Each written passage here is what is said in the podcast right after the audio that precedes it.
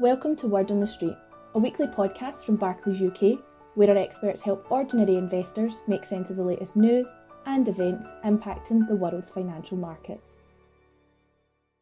This week, Will Hobbs, Chief Investment Officer, talks with Hollie Briggs, Head of Global Product Management at Loomis Sayles, about investing in US shares, how they select companies to invest in, and what future opportunities may be found in the US market. Welcome to another edition of Word on the Street. We're continuing this series of interviews with some of the superstars of the investment world outside of Barclays, some of whom, as you know, we use to help populate the multi asset class funds and portfolios uh, the teams here painstakingly create and maintain on your behalf.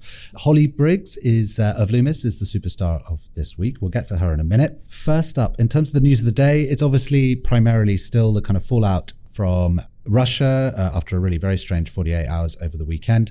Uh, I mean, the main thing from us, we don't pre- pretend to have an edge here, but beware the uh, mass of armchair generals telling you exactly what it all means, all while stroking, and knowledgeably stroking their facial hair. Um, the other bit, I think, which is worth just bearing in mind, is we are seeing uh, this is a theme we've been talking about a lot over the last six months, maybe too much, but we are seeing a lot of excitement, growing excitement this week and last week about the potential for generative AI, large language models. This really do- is beginning beginning to feel more tangibly like the next general purpose technology. So that's something that's kind of, you know, influencing investors as well. Anyway, Hollie, let's hear from you. Thank you very much again for fitting us into your very busy diary. Much appreciated. Pleasure to be here, Will. Thank Lovely you. to see you again. And let's start off with uh, a day in the life. Is there such a thing as an average day for you and the team? Give us some highlights. Well, you know, every day, I suppose, for all of us, if we're lucky, is a little bit different. But you know, our team has seven uh, dedicated research analysts, and our investment process relies 100% on bottom up fundamental research. So, in a given day, our analysts spend a lot of time reading, writing, and building valuation models. And our models are typically forward looking for at least 10 years. Yeah. Of course, we're listening to each quarter's earnings calls. We're writing up our notes, adjusting models as need be. We speak with management, often on a follow up call to earnings. We host management teams on site. Uh, the CEOs of Disney and Block were recent visitors. Engagement with management is a key part of our process. Interesting, interesting. And, and just following on from that, you know, what's the geekiest most specialist thing you've ever heard of or seen uh, the team doing in pursuit of the necessary edge over the competition? I, have told, uh, I'm sure I've told this one before, but I remember as a very young food retail analyst, equity analyst, watching one of the senior guys don. We went on a supermarket tour, and he donned white gloves and he ran his finger along the shelves for good, better, best uh, in order to try and get an ascent, uh, you know, a, a, margin assumption ahead of everyone else. And I felt that was probably a step too far. But have you got comparable stories? I, I, I would say geeky is something that defines what we do. Uh, we have a um, concentrated portfolio. It's only got 34 names in it right now. It's very low turnover. So, gosh, sometimes people say, "What what do you guys do?" and we say, "Well, you know, we get paid to think." Not act. So we do spend a lot of time. Given our focused low turnover portfolio, each analyst in a given year only looks at about five names. So that means we can spend two and a half to three months uh, on a given name. So we do a really deep dive. And for us, that's where uh, risk management starts.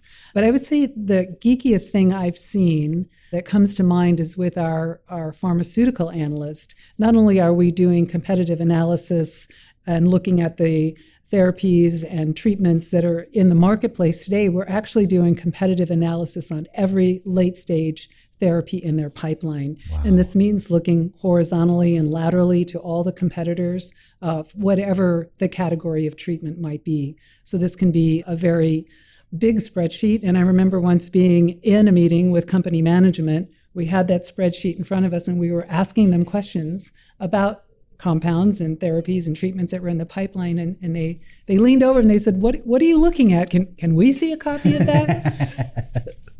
It's amazing. That is amazing. That beats my story hands down so thank you.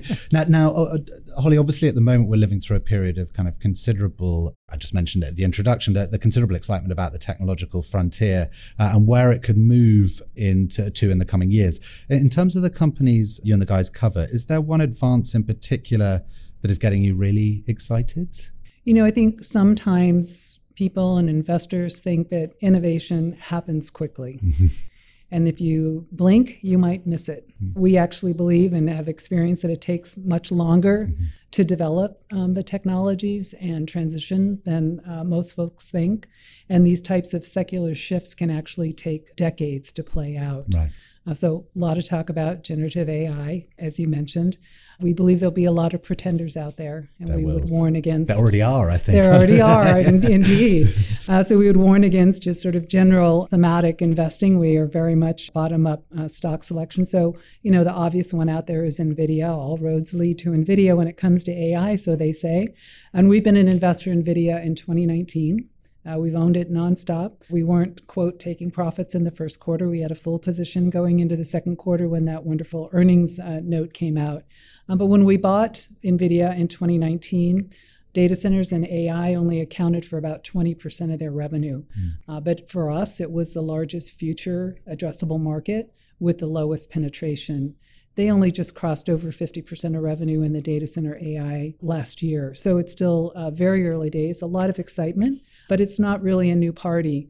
We think we own some other of the few beneficiaries over the long term for AI, which include Microsoft, mm. Alphabet, Meta, yeah, Amazon. Yeah, yeah. Some of the big um, guys. Some of those companies have been in the portfolio since inception in 2006. Mm.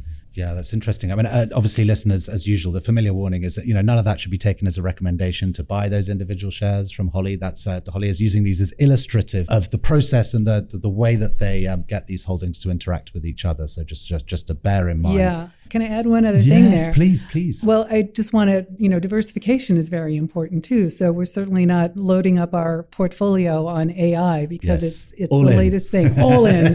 That's right. Not not our style. We think yes. the diversification is very important across different types of business drivers. So there's there's numerous technologies out there uh, that we're excited about. There's the biologics in pharmaceuticals. Yeah right? So you, you see that innovation, and AI is actually a factor in the ability to quickly identify Agreed. marketable molecules yeah. uh, for the biological treatments. So there's also treatments for cystic fibrosis, for you know rare orphan diseases as well.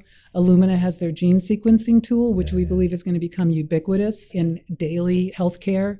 Um, so there's there's many types of there's the new cash apps, whether that's Venmo, mm. you know, or Cash App from Block. So lots of interesting technologies out yeah, there. Yeah, we seem to be moving quite fast at the moment. Uh, there seems to be a period of change, which is uh, yes, which plays to you guys' hands quite quite nicely. I would have thought.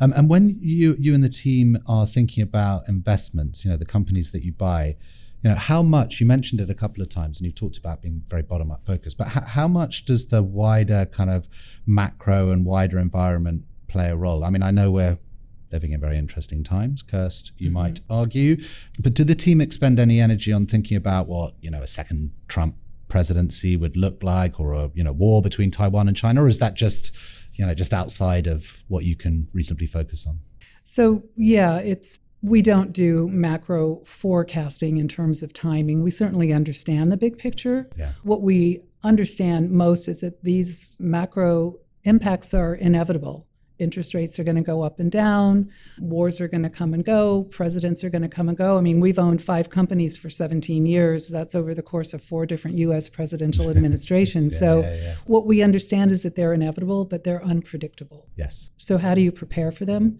We really have prepared for them through our process, only owning quality companies, companies positioned for secular growth, which may feel different business cycles. Certainly, when correlations go to one with fear or greed, that impacts.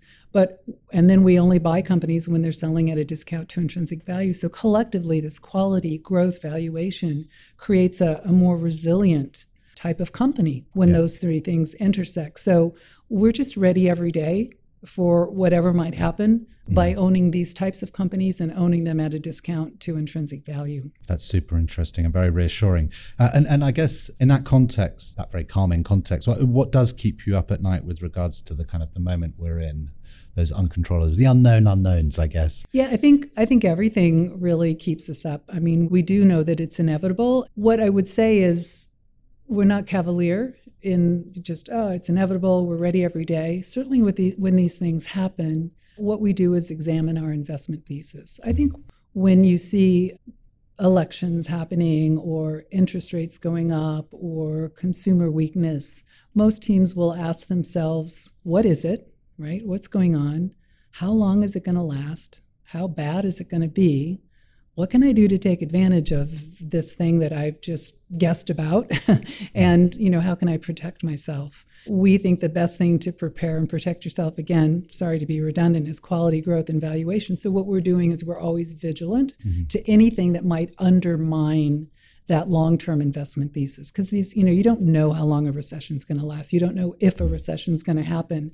And so if we're confident in the research that we've done the very geeky research that we've done then and we can sort the noise from the fundamental drivers so if there's fear that drives stock prices down and our long-term investment thesis remains intact then we have the discipline and the I don't want to say hubris, but confidence, right? Because we've done the deep research to take advantage of that price weakness. Mm-hmm. Let's let's add to our position at a lower price mm-hmm. because this too shall pass. That's so interesting. Yeah. And I think, uh, you know, th- thank you, Hollie. That was really unbelievably helpful. And I think from me, just to finish off, you know, uh, the, the way that I would try and view kind of funds like Hollie's and, and, and how we try and put funds like Hollie's and put them into the, the various multi asset class funds and portfolios we offer. In a way, what we hope you're paying for is investing superpowers. You are increasing your reach and your ability to access certain markets with people who are expert in those markets. And quite simply, as an individual, you know, we've all got day jobs and stuff like that. Some of us aren't investing as day jobs.